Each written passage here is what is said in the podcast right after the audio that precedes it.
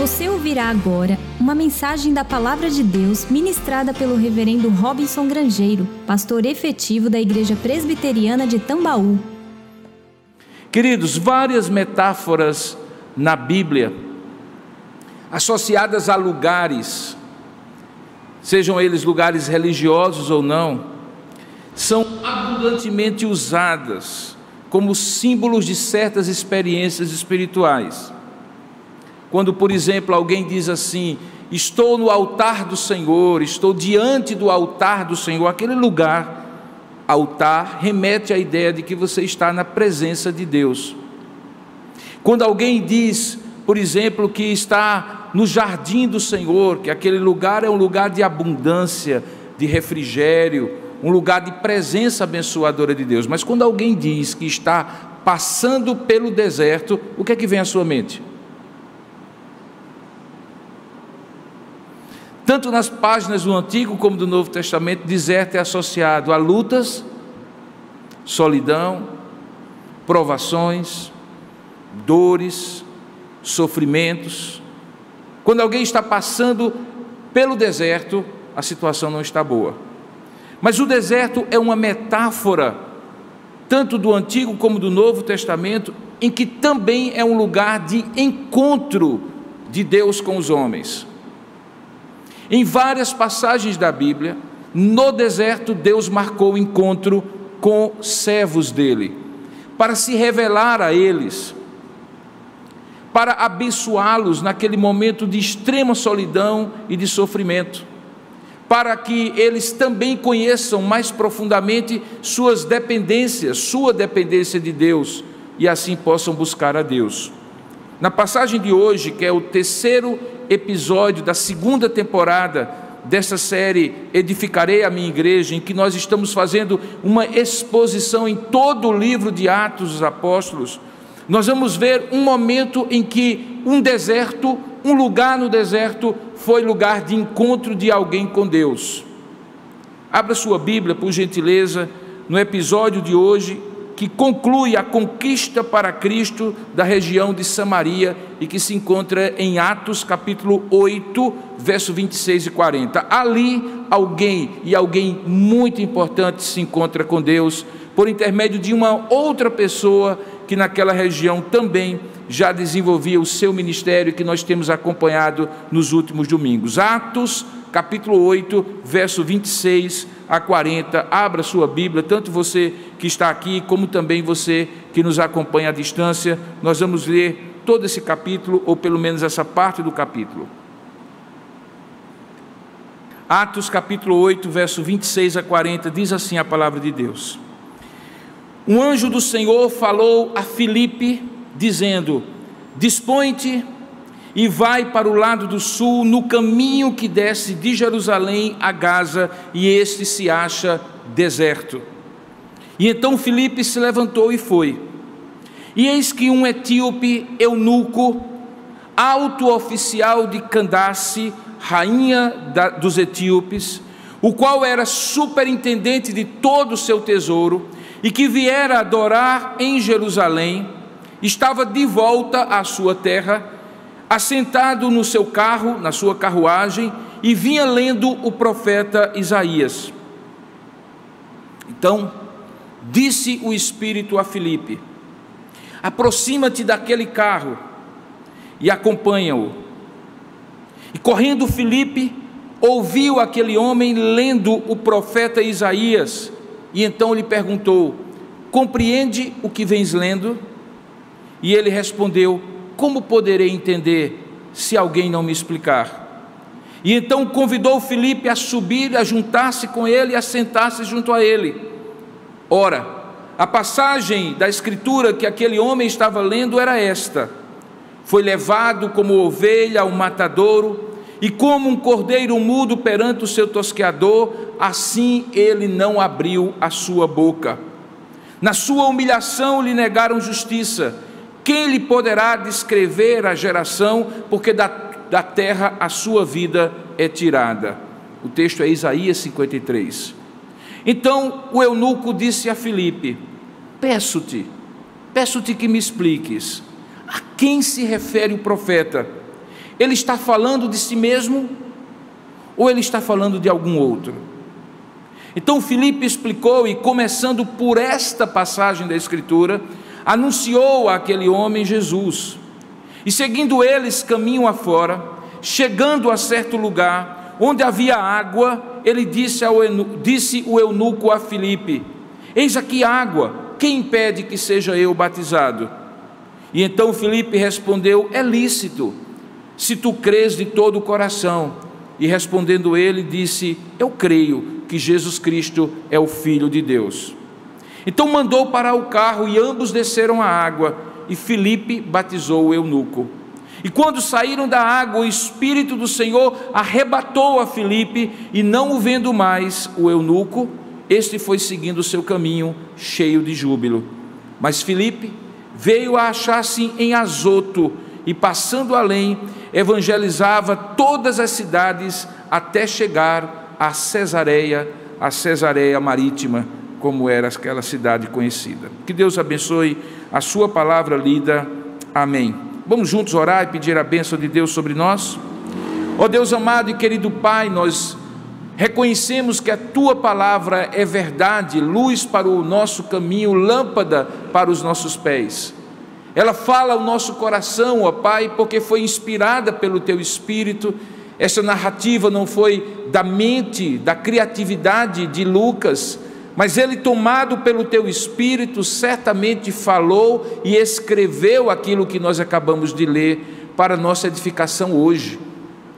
E é este mesmo espírito a quem nós rogamos que ilumine a nossa mente, abra o nosso entendimento, para que possamos compreender esta palavra, de como naquele deserto o Senhor marcou o um encontro com aquele homem, usou a vida de Filipe e completou uma obra de salvação em toda a região da Samaria.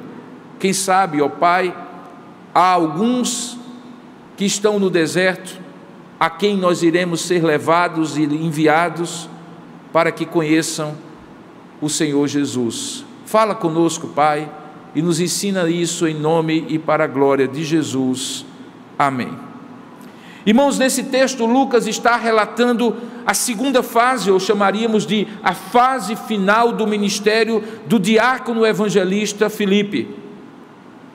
Vocês se recordam que ele começa no capítulo 8, a partir daquela grande perseguição que houve, tendo Paulo como grande perseguidor e Filipe se destacando como grande pregador daquela fase. A igreja é empurrada para fora de Jerusalém por onde os cristãos vão, vão passando, salvando a si mesmo, às vezes só com a roupa do corpo para não serem mortos em Jerusalém, eles vão evangelizando, igrejas vão surgindo e novas partes do mundo vão conhecendo o Evangelho. Tudo isso para cumprimento daquela palavra de Atos, capítulo 1, verso 8, quando Jesus disse que eles deveriam ficar em Jerusalém mas quando em Jerusalém eles fossem revestidos de poder, porque desceria sobre eles o Espírito Santo, eles deveriam ser testemunhas, tanto em Jerusalém, onde eles estavam, como em toda a Judéia, Samaria, até chegar aos fins, aos confins da terra. Agora, mais uma etapa se cumpria. Samaria receber a palavra de Deus. No último domingo nós vimos como um homem, Simão o mágico,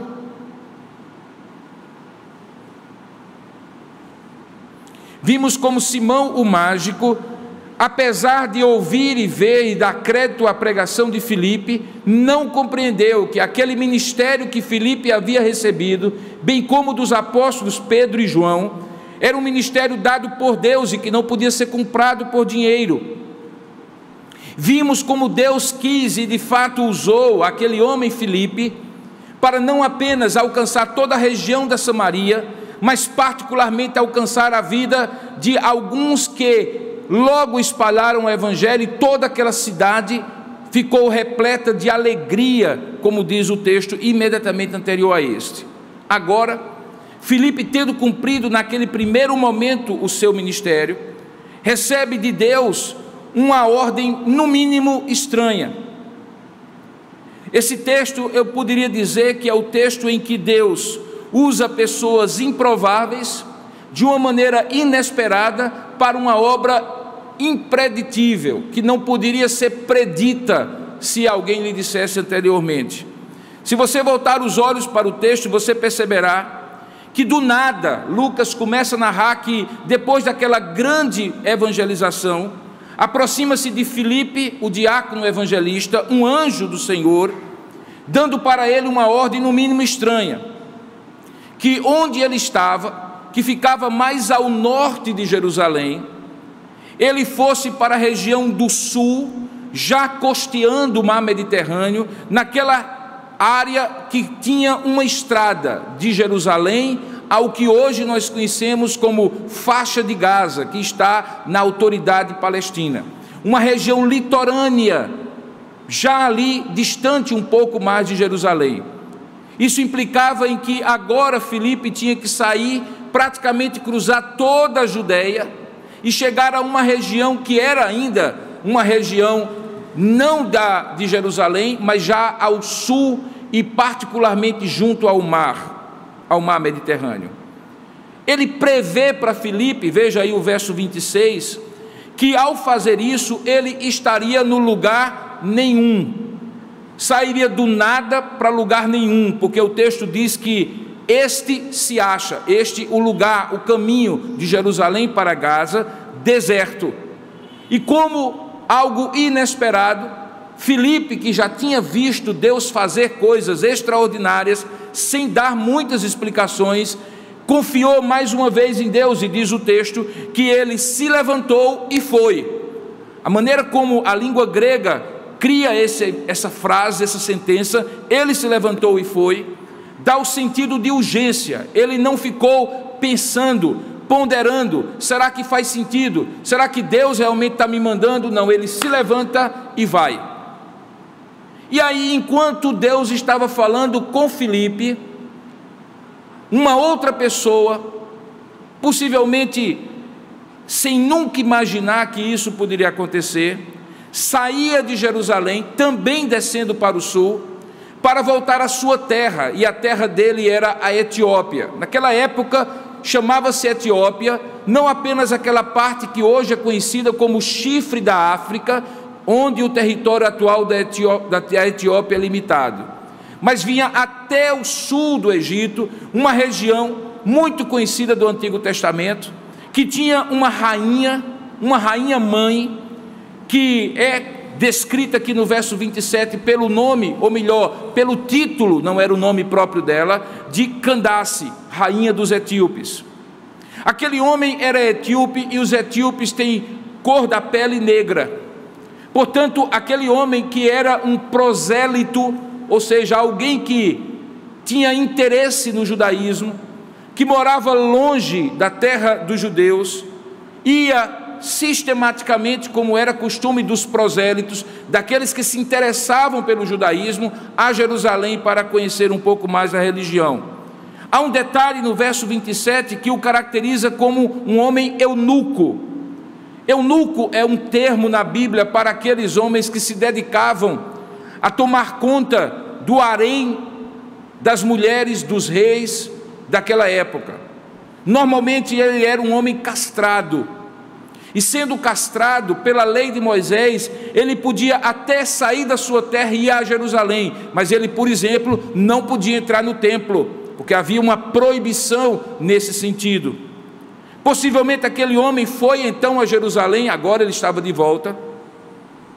E aquele homem, talvez pelo seu cargo, diz o texto no verso 27, que ele era superintendente de todo o tesouro ou seja, alguém que era o responsável por todas as finanças do reino dos etíopes, voltava com uma certa frustração ou limitação na experiência que ele talvez esperava ter quando saiu da Etiópia. Primeiro, porque ele não podia adorar como todos os outros, entrando no templo, porque era eunuco. Mas a grande inquietação dele, que fica muito claro no momento em que Filipe se encontra com ele, é que ele podia até mesmo comprar uma cópia da lei, um pergaminho que ele carregava consigo, para na viagem de volta continuar o seu a sua leitura, continuar o seu conhecimento do judaísmo. Mas apesar de ter as condições financeiras para ter uma cópia pessoal, hoje você tem uma Bíblia mais de uma, várias Bíblias. Naquela época não era tão simples assim, custava muito caro ter uma cópia pessoal, única da Bíblia para ler, e no caso específico do rolo do profeta Isaías, que era o, o livro que ele lia. E aquele homem, apesar de ler, tinha uma limitação. Possivelmente aquela cópia era numa língua que ele não conhecia ou que não dominava, não era a primeira língua dele.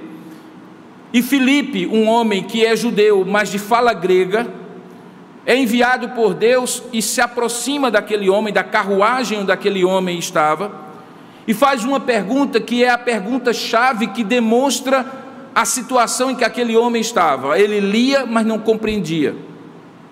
Porque no verso 30, correndo Filipe e ouvindo, reconhecendo que ele lia o profeta Isaías, pergunta a ele: Compreendes o que lês? O que vens lendo no caminho? E ele responde no verso 31, de maneira sincera, mas que demonstra aquela grande frustração que ele trazia. Ele responde assim: Como eu poderei entender se alguém não me explicar? A palavra explicar aqui é a tradução do verbo hermeneu, que em grego significa interpretar.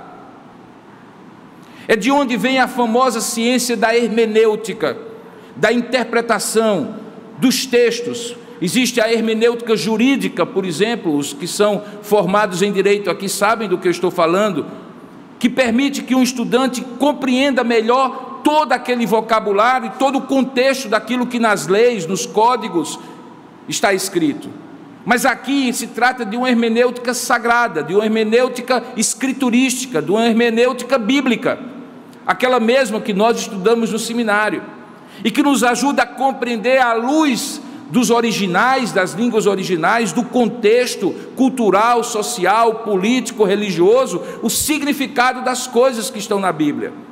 Aquele homem, portanto, era um homem famoso na sua terra, tinha condição financeira na sua terra, para ter uma cópia, para fazer uma viagem de peregrinação, ele não estava a pé, ele estava numa carruagem, possivelmente acompanhado por um séquito de pessoas, ele não era um qualquer, ele tinha condição financeira, provavelmente era um homem que tinha uma condição financeira que lhe permitia, inclusive, fazer essa viagem.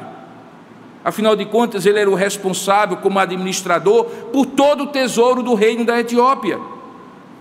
Mas veja, toda a riqueza daquele homem, toda a projeção social daquele homem não era suficiente para fazer aquilo que mesmo um homem simples, quando iluminado por Deus, consegue fazer, que é conhecer a Escritura e interpretá-la do jeito que Deus quer que ela seja conhecida e interpretada. Por isso Deus havia enviado Filipe. Não dissera a Filipe, primeiramente, qual seria a natureza da sua missão, mas simplesmente que ele fosse para aquele lugar deserto, na estrada do sul, que ia de Jerusalém para Gaza, e ele obedece. Agora ele entende, porque quando vê ali parado onde ele enfim estava, aquela carruagem passando vagarosamente, ele escuta o profeta Isaías sendo lido em voz alta e identificando que aquela carruagem não era uma carruagem de uma pessoa pobre, mas de alguém provavelmente com uma certa condição social e econômica, e que não era possivelmente da sua terra, talvez tivesse características de um carro etíope e percebe pela janela aberta, pelo orifício aberto, porque obviamente naquela época não tinha ar-condicionado para que a pessoa estivesse num ambiente fechado, que a cor da pele daquela pessoa era negra, e então ele percebe que estava diante de um estrangeiro. E aí ele se aproxima, diz o texto, e propõe para aquele homem aquilo que nem toda a sua riqueza, nem toda a sua projeção social, nem todo o seu cargo no seu reino, nem mesmo o interesse legítimo e autêntico de conhecer as coisas de Deus, poderiam ou teriam dado até aquele momento. Compreendes o que lês? Ele explica: Não, como poderei entender se alguém não me explicar? E convida Filipe a subir e a sentar-se junto a ele. A passagem específica é dita no verso 32 do texto de Isaías, do rolo do livro de Isaías, é Isaías 53. Esse texto é um dos textos mais belos de todo o Antigo Testamento. É o texto em que o profeta messiânico, porque Isaías é assim conhecido, por ter a maior quantidade de profecias acerca do Messias no Antigo Testamento, descreve aquela figura que é conhecida como servo sofredor. Isaías descreve no capítulo 53 da sua profecia praticamente um retrato de Cristo na cruz. Se você tiver depois tempo de ler o texto inteiro, você vai perceber que ali Isaías está descrevendo 520 anos antes o momento da morte de Jesus na cruz. A parte específica que Lucas registra é que este servo sofredor foi levado como ovelha ao matadouro, e como um cordeiro mudo perante o seu tosqueador, ele não abriu a sua boca. E na sua humilhação lhe negaram justiça. Quem lhe poderá descrever a geração? Porque da terra a sua vida foi tirada. Qual era a dúvida que havia feito aquele eunuco etíope ficar ali parado naquele texto? O que é que o imobilizava naquele texto? Uma pergunta muito simples, que está no versículo 34, quando o eunuco diz a Filipe qual era o ponto que ele gostaria que fosse explicado para que dali ele entendesse o texto inteiro. E qual era o ponto? Ele diz assim: Peço-te, veja aí o verso 34, peço-te que me expliques a quem se refere o profeta quando diz que alguém foi levado como ovelha ao matadouro. Quem é esse cordeiro mudo perante o seu tosqueador que não abriu a sua boca? Quem é esta pessoa a quem negaram justiça na sua humilhação? Quem é essa pessoa cuja, cuja geração pode ser descrita? Quem é essa pessoa que da vida lhe foi tirada? Quem é essa pessoa? ele já tinha duas hipóteses. Será que Isaías está falando de si mesmo, numa espécie de profecia autobiográfica, ou ele está falando de alguém mais, de alguém outro? De quem ele está falando? Era esta a pergunta que agora aquele, aquele eunuco gostaria que Felipe explicasse para ele. O verso 3, 35, desculpe, Diz que Filipe então explicou, e veja, começando por essa passagem da Escritura, anunciou-lhe a Jesus. Esse anunciou-lhe a Jesus, que está ali de maneira tão sintética, para responder a uma pergunta que um leitor como eu ou como você faria, afinal de contas, o que foi que Filipe respondeu a ele? Resumindo então, Filipe respondeu e explicou a ele quem era Jesus e o que ele havia feito. Mas não o fez apenas com uma frase do tipo: Esse aí é Jesus, não é o profeta. E por que eu deduzo isso? Porque no verso seguinte, caminho afora, depois de um determinado tempo, veja aí o verso 36, esse homem do nada vê uma porção de água se era um rio, se era uma poça, se era um oásis ali no deserto, mas o fato é que o eunuco vê aquela porção de água e quando está passando com Filipe diz assim: Eis aqui a água, o que é que impede que eu seja batizado? De onde aquele homem saiu com a ideia de que ele precisava ser batizado? Ora, muito simples, ao anunciar Jesus, o texto diz que ele partiu, Filipe, de uma passagem, esta passagem de Isaías 53, mas certamente não ficou parado em Isaías 53. Ele anunciou todo o conselho de Deus, ele anunciou todo o evangelho.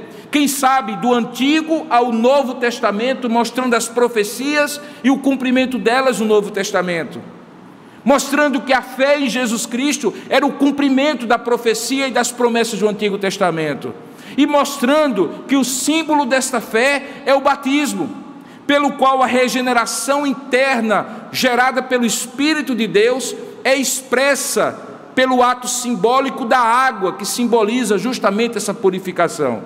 Esta é a razão porque agora, ao ver um pouco de água suficiente para ser batizado, diz o texto que ele diz: ali tem água, o que é que me impede de ser batizado? O que estava acontecendo aqui, irmãos, era que mais uma vez Deus estava usando o diácono evangelista Filipe para uma obra tremenda, porque para um pouquinho e pense. Filipe estava fazendo uma obra maravilhosa em Samaria. Em Samaria, toda a cidade tinha sido tomada por uma grande alegria na medida em que eles começaram a acreditar em Cristo, abandonar as obras das trevas de Simão o mágico e passarem, passar a crer em Cristo. O ministério de Filipe em Samaria era um ministério bem sucedido. Não havia nenhuma razão para Deus tirar alguém no auge do sucesso ministerial lá em Samaria, se não fosse para alcançar alguém que por si só já seria precioso, mas muito mais porque estava no caminho de volta. Filipe não estava alcançando apenas uma alma perdida, Jesus estava destinando aquele homem para, voltando para sua casa, se tornar um evangelista na sua terra. Era alguém estratégico, importante, para que voltasse à sua terra não mais frustrado com as respostas que ele não tinha obtido do judaísmo, mas repleto de alegria. O texto diz no final que ele sai daquele momento ali com muita alegria. Veja o verso 39, que quando eles saem da água, o Espírito de Deus arrebatou Filipe, levou para outro lugar, em Azoto, e não vendo mais o eunuco, e este foi seguindo o seu caminho cheio de júbilo. Deus tinha um propósito naquele encontro completamente sem sentido, surreal. Vai para o deserto. Onde? Não sei, vai. Eu te levarei, é no caminho para Gaza. Exatamente aonde? Não sei, vai. Lá você vai encontrar um deserto deserto, um caminho sem gente. Mas Senhor, eu estou aqui em Samaria, e há muitas pessoas que estão sendo evangelizadas, elas vão precisar de instrução, de cuidado. E há mais gente ainda que eu posso evangelizar. Vai, Felipe. Vai para um caminho deserto. Vai, Felipe. Felipe vai e encontra esse homem. Um homem que por si só já mereceria a evangelização, porque todos precisam ser evangelizados. Ir por todo mundo, pregar o evangelho a toda criatura mas que de maneira muito especial era alguém estratégico, porque estava voltando para casa e precisava voltar com Jesus no coração, para que quando chegasse na Etiópia, pudesse ser não apenas recipiente da graça de Deus, mas agora instrumento, canal da graça de Deus para os etíopes. Não foi nada de coincidência, queridos, não foi uma escolha aleatória. Como eu disse desde o começo dessa série, o livro de Atos dos Apóstolos bem poderia ser chamado de o livro do, dos Atos do Espírito Santo por meio dos apóstolos. É o Espírito Santo que conduz esse encontro, como conduziu outros. O que acontece é que diz o texto que aqueles homens pararam e aquele homem foi batizado por Filipe. Perceba que na resposta de Filipe, no versículo anterior, 37, quando ele pergunta o que é que me impede, qual é a condição, o que eu ainda tenho que fazer para ser batizado, novamente Lucas descreve de maneira muito simples a condição sine qua non ainda hoje para alguém ser batizado. E que não tem a ver com um conhecimento exaustivo da doutrina, embora seja muito, muito importante que você conheça a doutrina cristã que não tem a ver com uma vida perfeita de santidade, embora certamente a obra de Deus deseja que você seja santo como Ele é santo. Veja como é simples. O que significa esse texto? Significa Jesus. Esse Jesus veio, esse Jesus morreu, e aquele que crer nele, confiado nele, é salvo e representa essa salvação, publica essa salvação, professa essa fé por meio do batismo. Então, o que impede que eu seja batizado? E Filipe responde: é lícito, é acessível, é direito seu, se você crê de todo o coração. E ele responde da maneira muito simples, como nós acabamos de cantar: creio, eu creio que Jesus Cristo é o Filho de Deus. E o que acontece? Aquele homem é batizado. Para o carro, descem a água. Filipe batiza o eunuco. E quando sai da água, a obra de Filipe tinha terminado. O Espírito do Senhor levou Filipe sem dizer como arrebatou Filipe e ele se encontrou agora numa região completamente distante, quase 140 quilômetros de distância, na região de Azoto, já perto de Cesareia Marítima.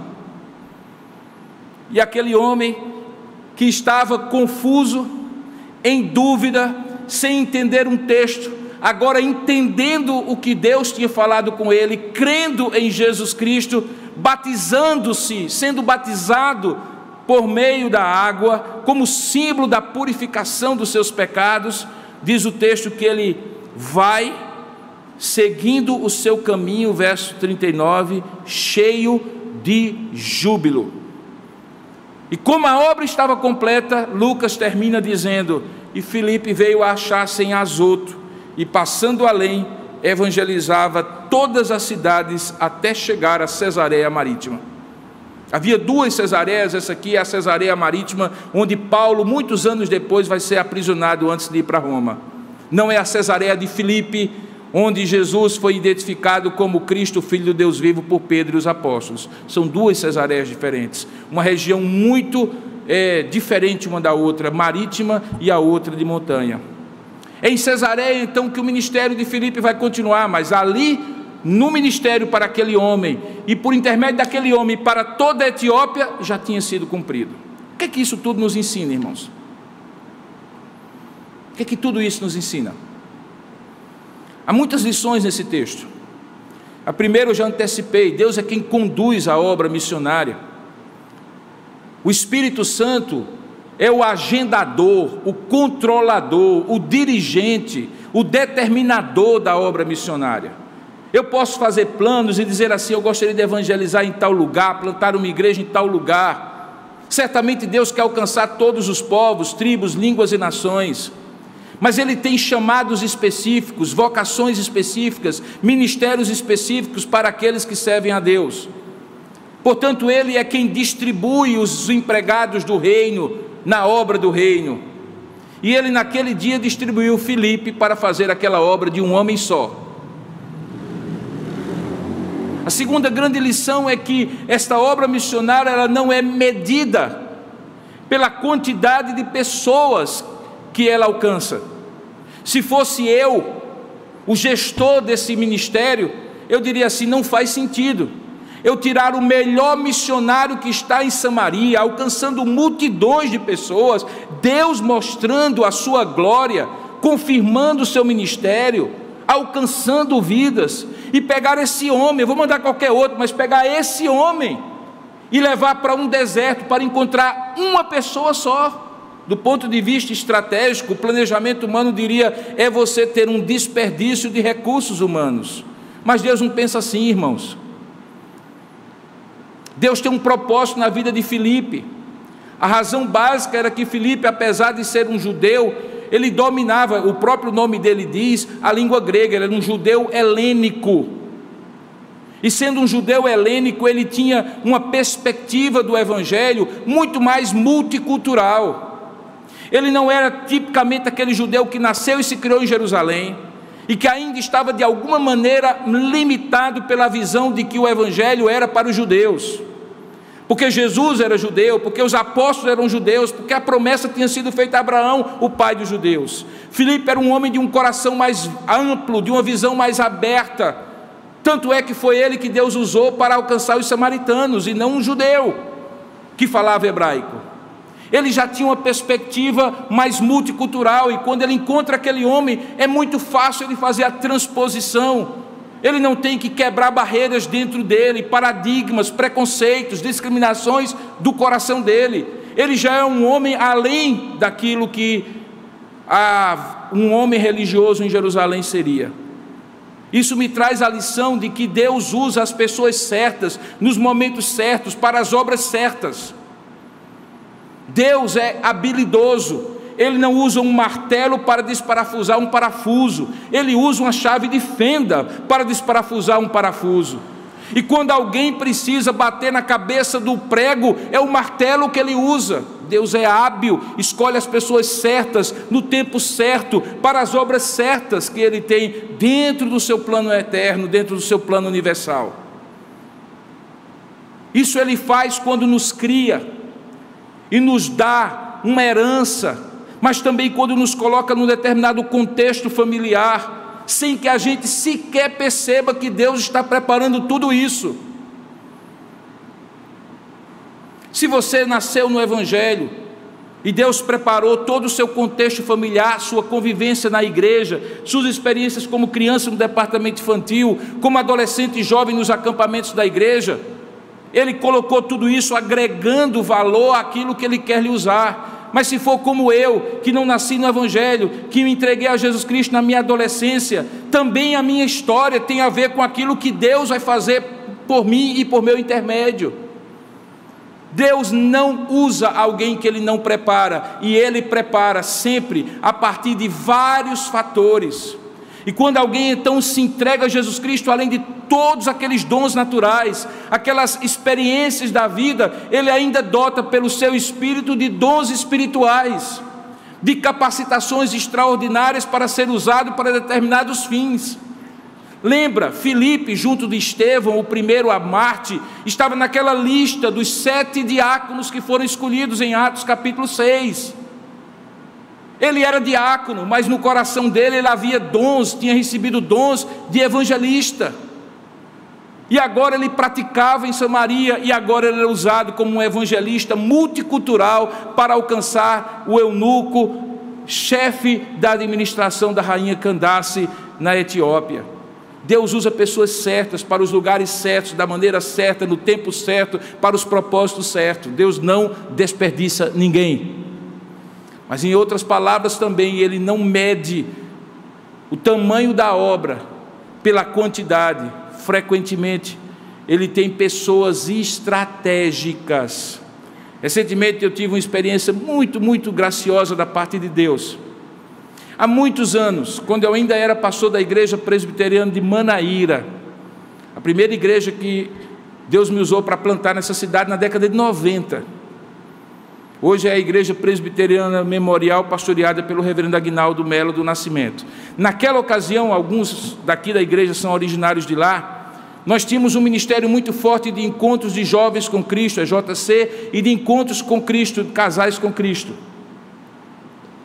Irmãos, eu estou falando de 30 anos atrás. Aí eu estou na internet, nas redes sociais. Aí aparece um pop-up de uma mensagem, um messenger ou alguma coisa assim, dizendo assim: Pastor Robson, é Fulano de Tal. E diz o nome. Às vezes as pessoas pensam que nós conseguimos lembrar de todo mundo que a gente se encontra, mas não é fácil assim. E aí eu perguntei: Desculpa, querido, mas me dê aí uma dica de quem você é. Não, eu, eu conheci o senhor há 30 anos. Eu digo, aí é, aí é fácil, né? Aí ajuda bastante, né? De 30 anos para cá ajuda bastante. Mas me conte um pouco mais. Pastor, eu participei do primeiro encontro de jovens com Cristo da igreja Presbiteriana de Manaíra. Eu fui convidado por um casal chamado Cesário que era um casal da igreja episcopal, Cesário e Rosário. Dona Rosário vem a ser a sogra do meu irmão, mãe da minha cunhada Carla.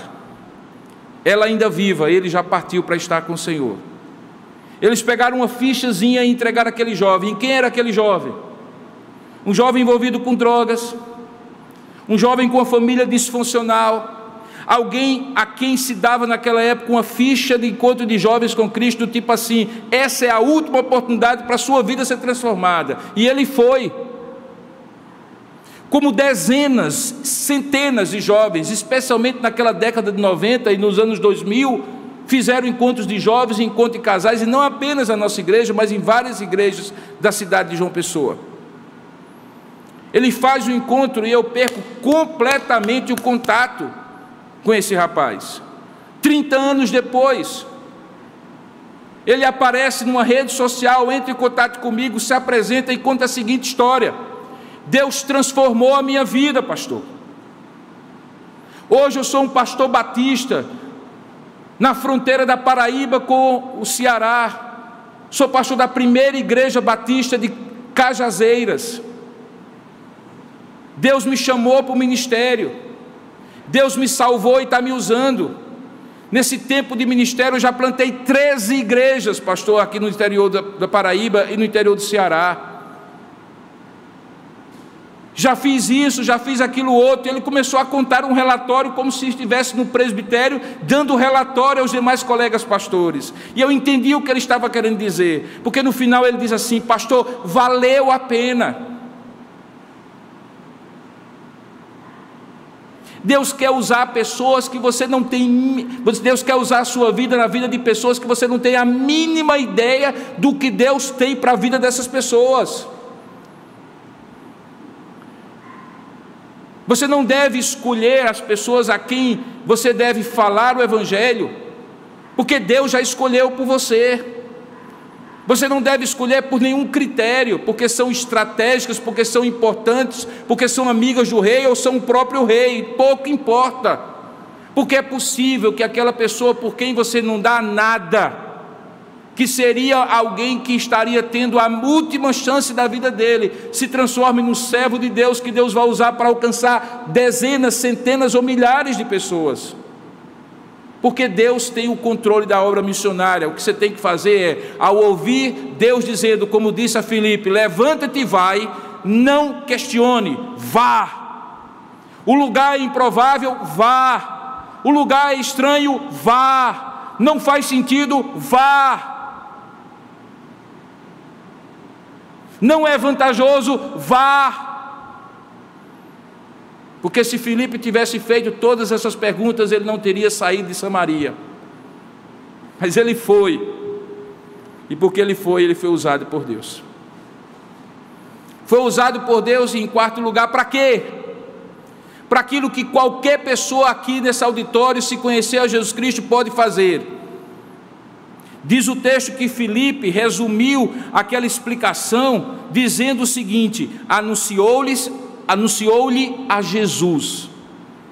Anunciar a Jesus é contar quem ele é, o que ele fez, especialmente o que ele fez na sua vida, e isso qualquer pessoa desse auditório, a quem Jesus tenha feito alguma coisa, Deus lhe tornou testemunha do que Deus fez na sua vida. E uma testemunha não pode parar de falar daquilo que tem visto ou ouvido, porque Deus quer usar. Um testemunho não tem que provar nada, ele vai diante do juiz e o juiz pergunta: Você viu? Vi. Você ouviu? Ouvi. E o que foi que você viu? E o que foi que você ouviu? Isso e isso e isso. Quando Deus lhe fizer encontrar alguém, você vai contar o que você viu. Você vai contar o que você ouviu da parte de Deus, porque o que você viu e o que você ouviu é o que Deus quer usar na vida de alguém para salvar essa pessoa. Filipe não era um evangelista porque ele era um grande orador, tinha uma grande retórica, mas porque ele era testemunha. Ele se lembrou: recebereis poder ao descer sobre vós o Espírito Santo e sereis minhas testemunhas, tanto em Jerusalém como em toda a Judéia, Samaria, até os confins da terra.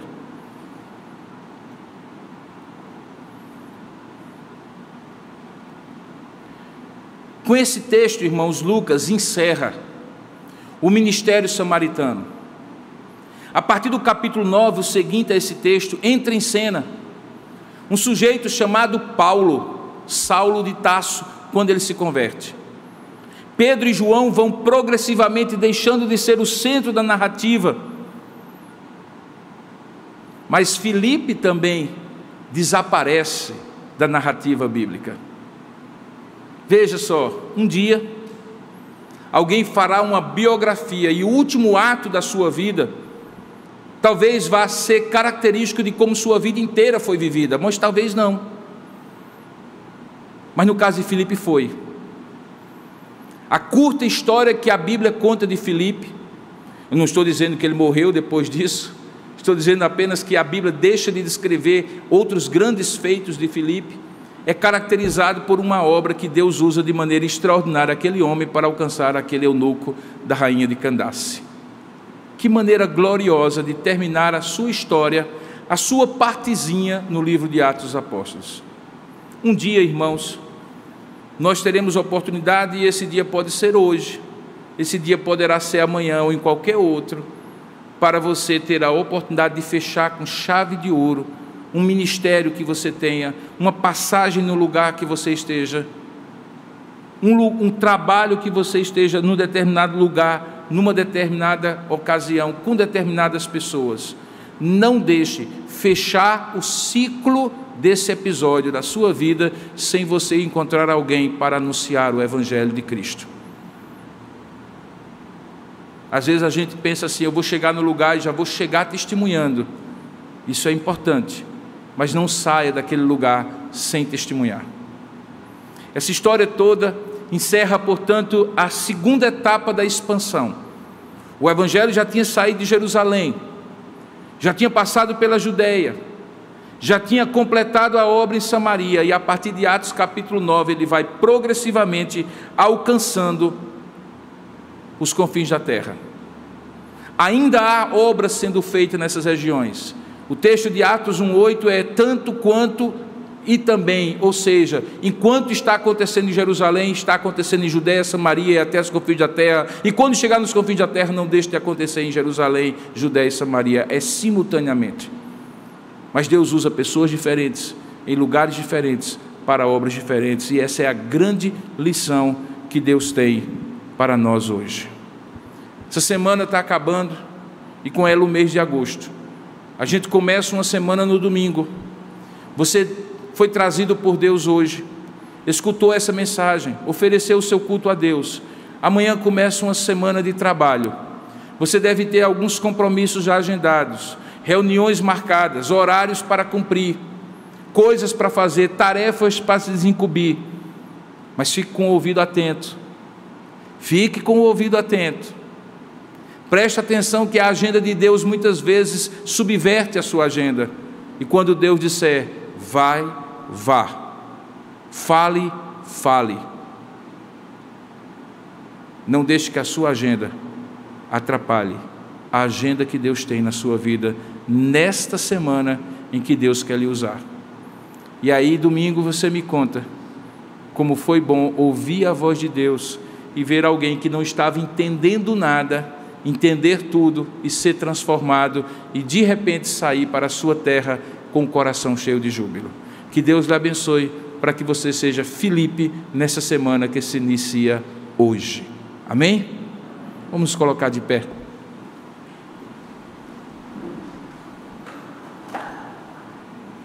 Coloque sua vida então diante de Deus agora. Eu não sei exatamente de que maneira Deus falou seu coração por intermédio da mensagem. Mas talvez alguma parte foi mais incisiva para você, é isso que eu gostaria que você colocasse diante de Deus. Vamos orar juntos? Ó oh Deus amado e querido Pai, nós sabemos que tu falas conosco a mesma palavra, mas com objetivos diferentes. Porque tu conheces assim como conhecia aquele homem que sem a tua instrução, sem a tua explicação específica, pessoal e intransferível, nós não compreenderemos nada da tua palavra, nem do teu propósito na nossa vida. Eu te peço, ó Deus, que tendo o Senhor falado aos corações aqui e também àqueles que nos assistem, haja coragem, disposição, voluntariedade, obediência no nosso coração, tanto quanto houve no coração de Filipe. E sabe-se lá o que, Senhor, o Senhor tem preparado para nós nessa semana. Que encontros nos lugares mais improváveis, com as pessoas mais inesperadas, o Senhor tem marcado o encontro conosco. Por isso eu te peço, dá discernimento, ouvido atento, coração disposto a cada filho teu aqui, que a semelhança de Filipe, talvez escute em algum momento dessa semana, fale aborde, testemunhe, anuncie, procure. Que os nossos corações ouvintes sejam também corações praticantes. E que o Senhor nos abençoe sabendo que, como Felipe, quem manda na nossa agenda é o Senhor e não nós mesmos. Que Deus nos abençoe, é isso que nós oramos, Senhor, crendo que isso o Senhor fará a cada um de nós, em nome para a glória do Senhor Jesus. Amém e amém.